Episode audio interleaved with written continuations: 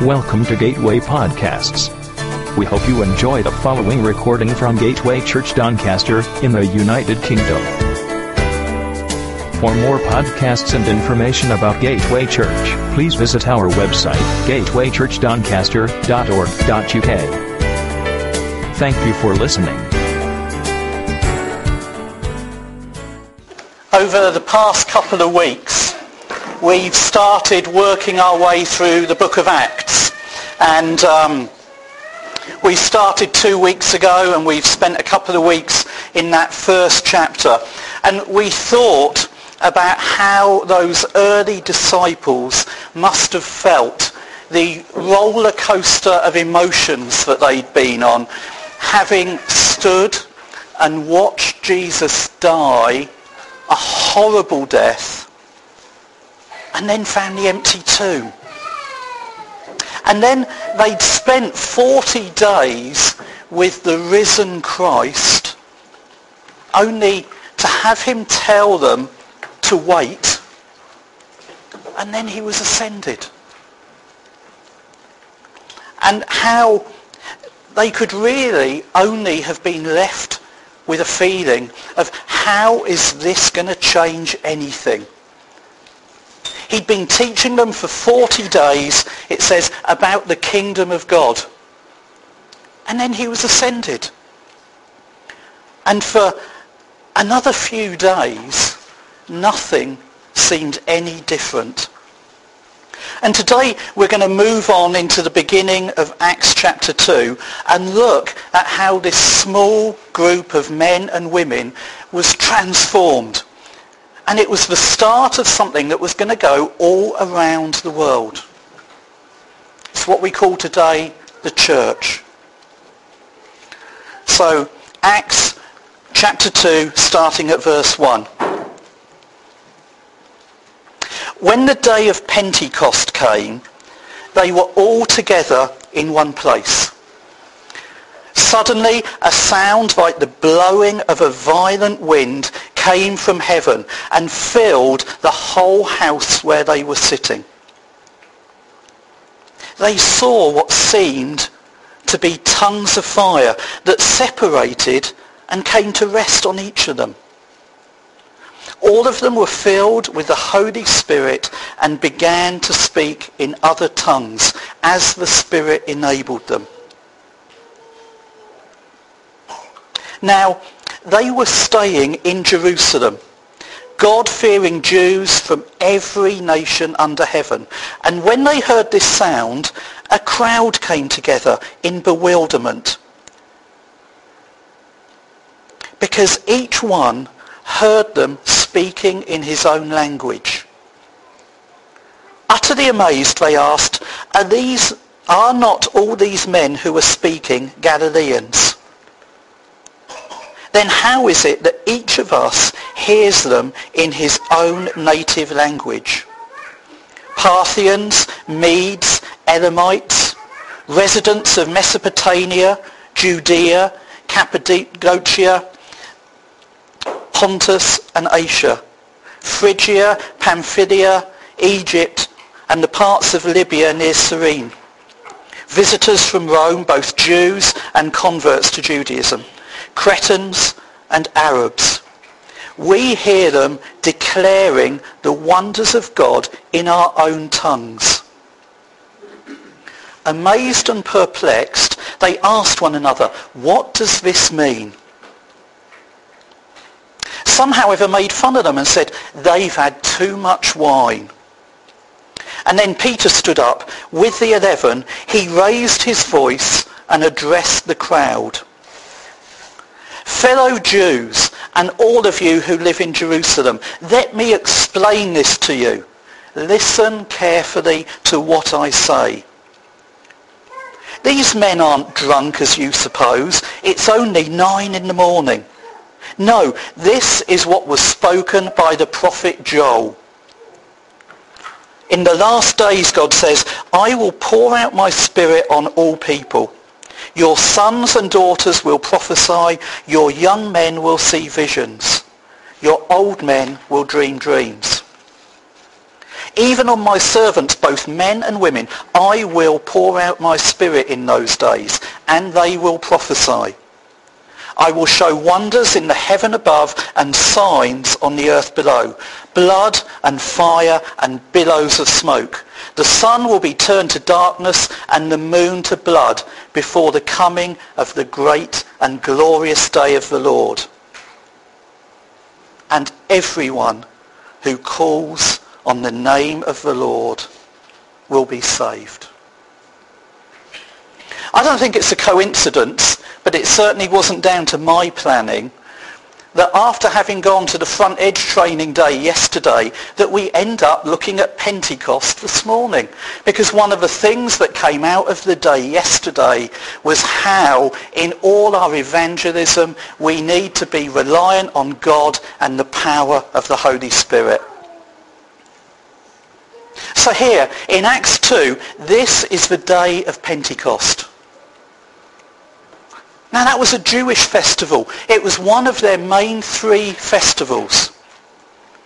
And it came 50 days after the Passover.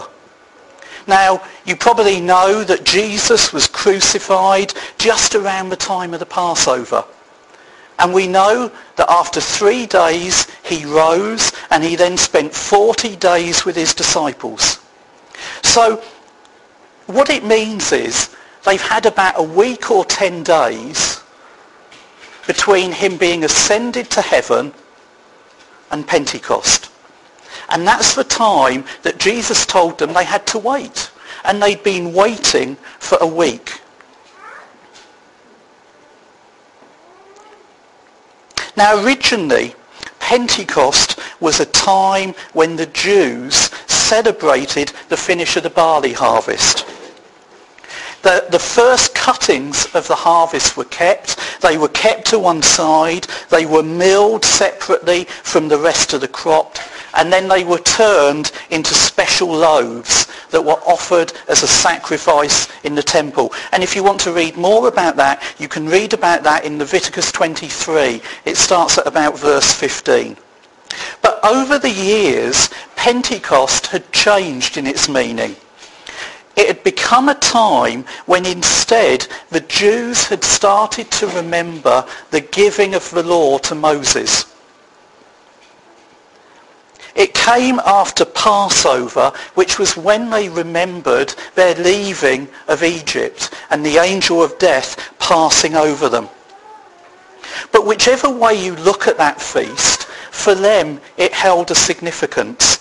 It had a significance because it meant something about completion and fulfillment of God's plans.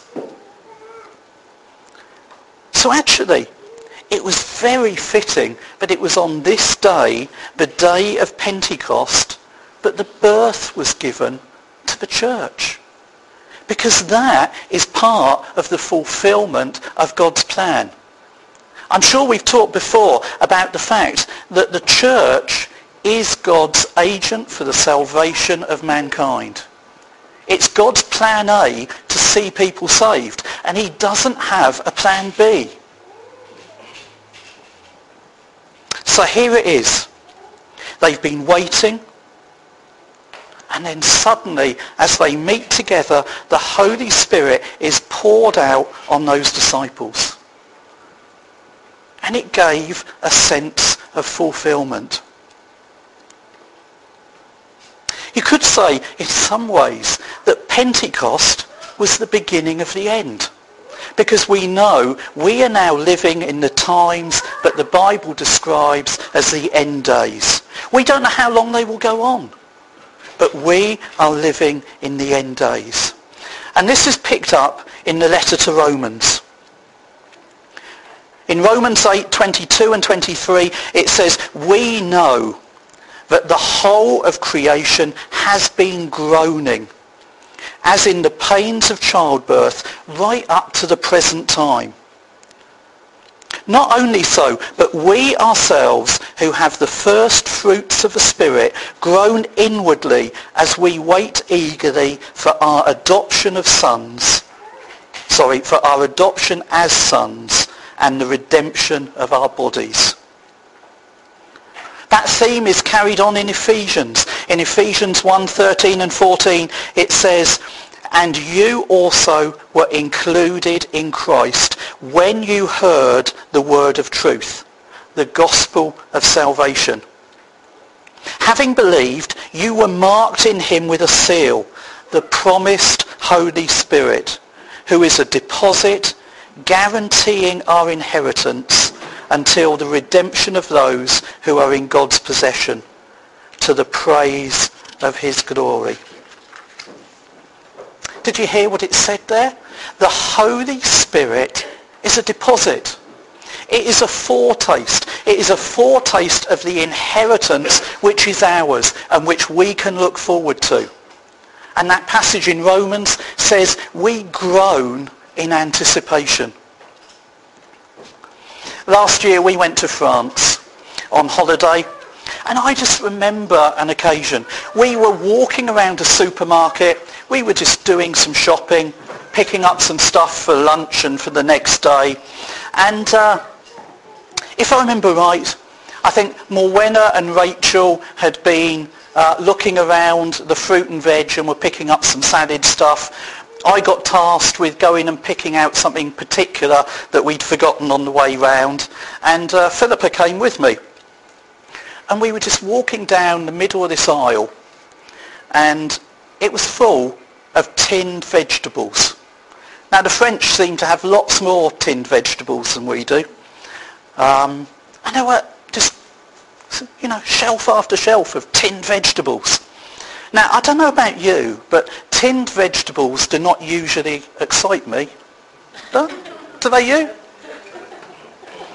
Well, we were walking down this aisle. I had Philippa alongside me, and suddenly she said, sweet corn. She'd seen the tins of sweet corn, and somehow she had anticipated the taste. That slight sweetness on her tongue. And before she'd even realised it, she had groaned in anticipation. Do you know, she didn't even realise she'd said it until I looked round and laughed. And I've always told my girls, I've always said to them, it's dangerous to leave your mouth flapping when your brain's not in gear. But it came out, that deep seated anticipation came out, and she just went, sweet corn. We ourselves who have the first fruits of the Spirit groan inwardly as we wait eagerly for our adoption as sons. Do you ever feel that? Do you ever feel that inward groan as we think about the things of God? So the disciples had gathered together. They were all in one place when suddenly things started to happen. It says, suddenly a sound like the blowing of a violent wind came from heaven and filled the whole house where they were sitting. They saw what seemed to be tongues of fire that separated and came to rest on each of them. All of them were filled with the Holy Spirit, and they began to speak in other tongues as the Spirit enabled them. Suddenly. This isn't what they were expecting. It came, it was without warning, and it just happened suddenly. For those of you who are keen, it's very interesting to go through a concordance and look at the number of times when it says suddenly in Scripture. Because God does lots of things like that. Suddenly, without warning and not necessarily expected. So this wasn't what they were waiting for, but suddenly God interrupted the normal course of events. And there was this sound that it describes like the blowing of a violent wind. Now, we're not talking about a sound like someone going, whew. It says it was like a violent blowing wind. We all know when there are gales, in the area, what it sounds like when they're outside and we're in our houses. You hear it. It rattles the windows. It finds every little gap in your house and somehow makes it resonate with a sound. You hear it through your double glazing. Yet this sound was in the house.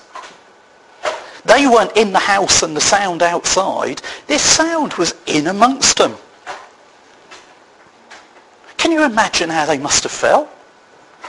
Can you imagine what it would be feel like to be in the middle of a gale that was happening inside your house? Because that is what it sounded like. And then these tongues of fire appeared, and they separated, and they came to rest over each of them. Do you think they'd heard of anything like that before?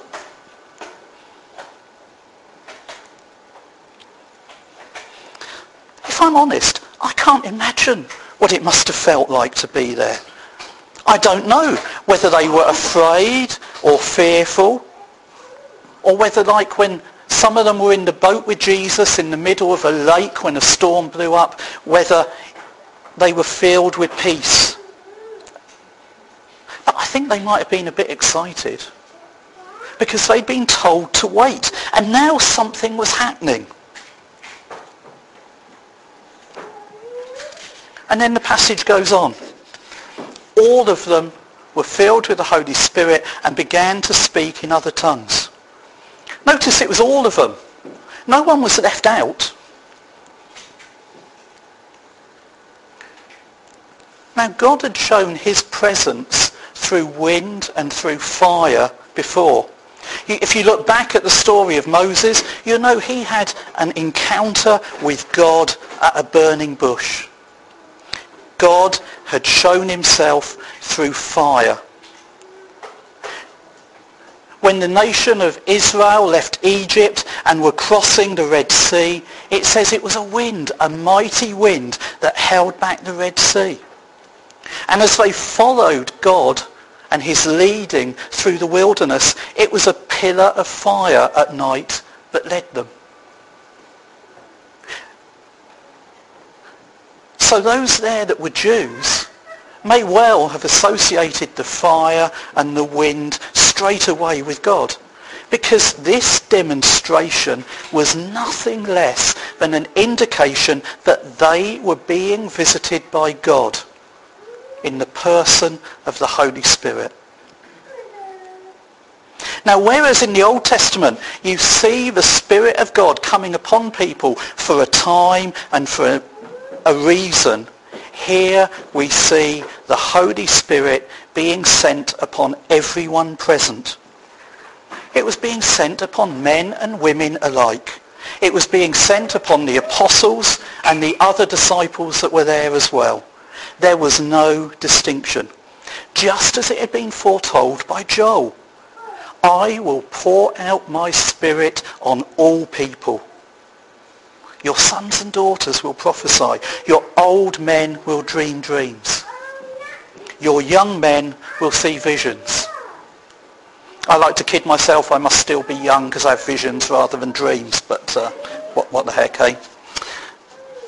But it says, even on my servants, men and women, I will pour out my Spirit in those days.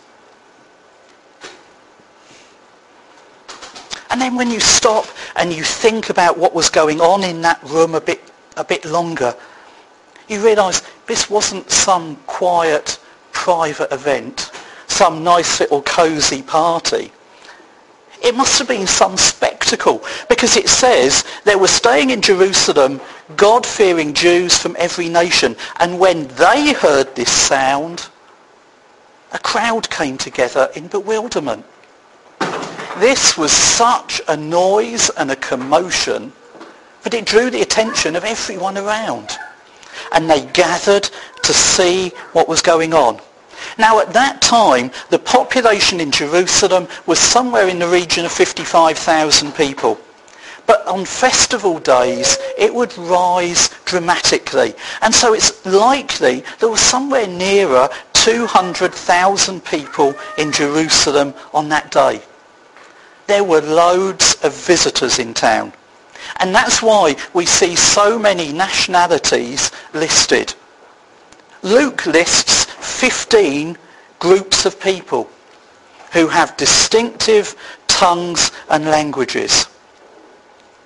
And whatever was going on in that house was causing quite a stir, because a sizable crowd gathered to see what all the fuss was about. And then something miraculous happens.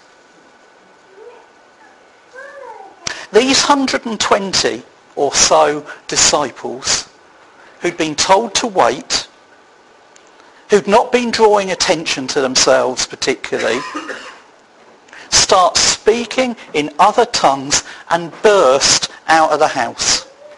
And these people who'd gathered outside from all those different nations and people groups heard them as if they were speaking in their own mother tongue. It says, we hear them declaring the wonders of God in our own tongues. Now, in this simple act, God was starting to unravel something that he'd done centuries before. He was undoing what was happening at the Tower of Babel. Now, you can read about that in Genesis 11, verses 1-9. But what it says is, at that time, now the whole world had one language and a common speech. As men moved eastward, they found a plain in Shinar and settled there. And they said to each other, come, let us make bricks and bake them thoroughly. And so they used brick instead of stone and bitumen for mortar. And then they said, let us build a city for ourselves with a tower that reaches to the heavens, so that we may make a name for ourselves and not be scattered over the face of the earth. But the Lord came down to see the city and the tower that the men were building. And the Lord said, if as one people speaking the same language they have begun to do this, then nothing they plan to do will be impossible for them. Come, let us go down and confuse their language so that they will not understand each other. So the Lord scattered them from there all over the earth, and they stopped building the city. That's why it was called Babel, because there the Lord confused the language of the whole world, and from there the Lord scattered them over the face of the whole earth. And so what we see is, as these men and women burst out of that house and other people understood what they were saying, a restoration work had started. It was undoing what had happened at the Tower of Babel and starting to bring unity within the church that is not possible outside of it.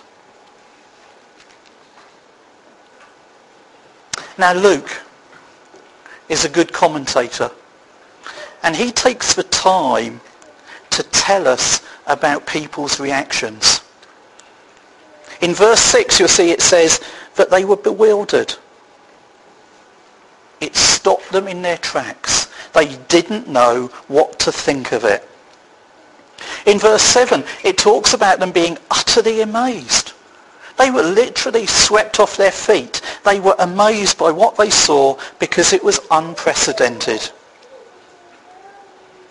Further on, it talks about them being amazed and perplexed. They found it incredible. There was no explanation for what they were seeing.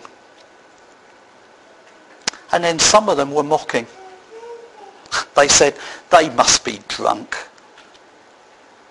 Now, as we go on and look through the rest of Acts over future weeks, we will find that some of those reactions are common whenever God steps in.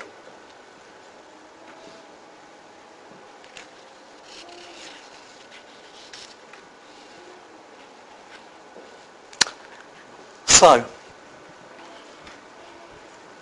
there were the disciples 120 or so of them. When the Holy Spirit comes upon them and they burst out of that room. And the world was never the same again. But the question is, do we still need to receive the Holy Spirit? A passage we'll look at again later in Acts 8.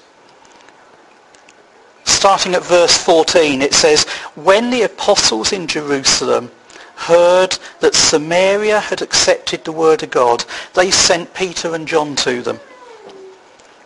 When they arrived, they prayed for them that they might receive the Holy Spirit, because the Holy Spirit had not yet come upon any of them. They had simply been baptized into the name of the Lord Jesus. And so Peter and John placed their hands on them, and they received the Holy Spirit." That scripture tells us something. It tells us that we don't necessarily receive the Holy Spirit into our lives when we first believe in Jesus. Because these people in Samaria obviously believed, because they had been baptized in the name of the Lord Jesus. And trying to go through life as a Christian without the power of the Holy Spirit in our lives, it's like trying to drive a car that has no petrol. It's going to be an uphill struggle. And to be honest, you don't get very far. But there's good news. There's good news. And that news is that we can have the power of the Holy Spirit working in our lives today, just the same as the disciples did then. And it comes through the laying on of hands. In fact, as you read through Scripture, you will find that we are encouraged to be continually filled with the Holy Spirit, just like the early disciples, and to lose our inhibitions. In Ephesians 5:18, you find it says, "Do not get drunk on wine, which leads to debauchery. Instead, be filled with the Holy Spirit." Now, the tense of the verb "be filled" is in fact a tense we don't customarily use in English. It's one that isn't in everyday usage. It is the present continuous tense. It means be continually filled, or be always being filled with the Holy Spirit. So it's implying it isn't a one-off act. The context is a continual reliance on the infilling, equipping and empowering of the Holy Spirit. And it's interesting to see that the reference here puts in comparison being filled with the Spirit to being drunk with wine. And that is exactly the same allegation that was made about those early disciples at Pentecost. They said, they're just drunk. And the reason for that is when we have the power of the Holy Spirit working in us, it makes us lose some of our inhibitions. It releases us from fear. It brings joy and peace that you can't hold in. And at Pentecost, it turned those timid disciples into bold evangelists. Now, some people have a problem, and they say, how is it that we need to keep being filled with the Spirit? Why do we need to keep calling out to God and say, empower me today through the power of your Holy Spirit? Why can we not receive it once? And I think it's because sometimes poor analogies are used. You often see people filling a glass with water to its brim and talk about being filled with the Holy Spirit. And that leads you to ask the question, Well, why do we need this continual reliance on the Holy Spirit, this continual infilling? Because once the glass is full, it's full. Or does it leak somewhere? I think that's a poor analogy. A much better use of the word filling in this context is the way the wind fills the sails of a ship. It's a moment-by-moment thing. And if the wind stops, the sails are no longer full. And that's what we need. We need the power of the Holy Spirit active and working in our lives day by day, hour by hour, and moment by moment. Because that is what gives us the power in our lives. We need that reliance on God.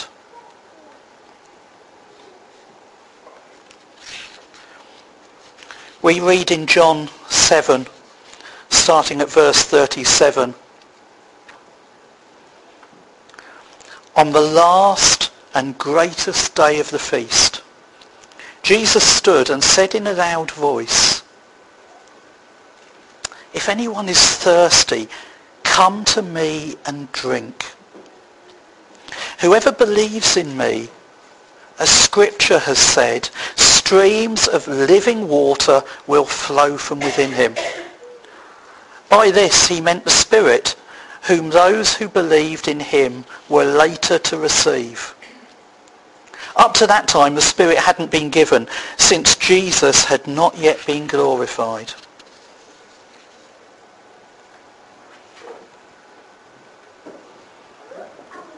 Jesus taught that we needed the Holy Spirit active in our lives so that we might have springs of living water flowing within us.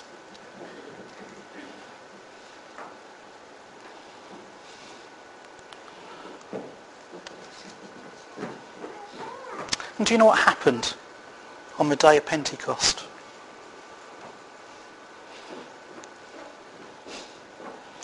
God visited a group of 120 believers. And then you find something that as we go through Acts, we will see time and time again. That God used that to add to his church. And it says, on that day, there were about 3,000 new believers. The early church went from 120 to 3,000 in one day because of the action of the Holy Spirit.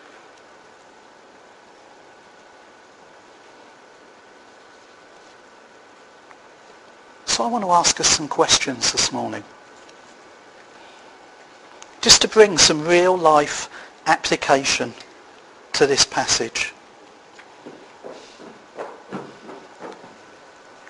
When were you last filled with the Holy Spirit? When did you last go before your Father and just say, "Father, I am nothing without the work of your Holy Spirit in my life"? Are you thirsty? Are you feeling weary? Are you tired? Do you need those streams of living water flowing in your life? Do you need to be drunk? Do you need your inhibitions blown away for the glory of Jesus? Do you need to be bolder in your witness? Because if so, you can meet with God now, and you can be totally overwhelmed by his presence. Let's just stand.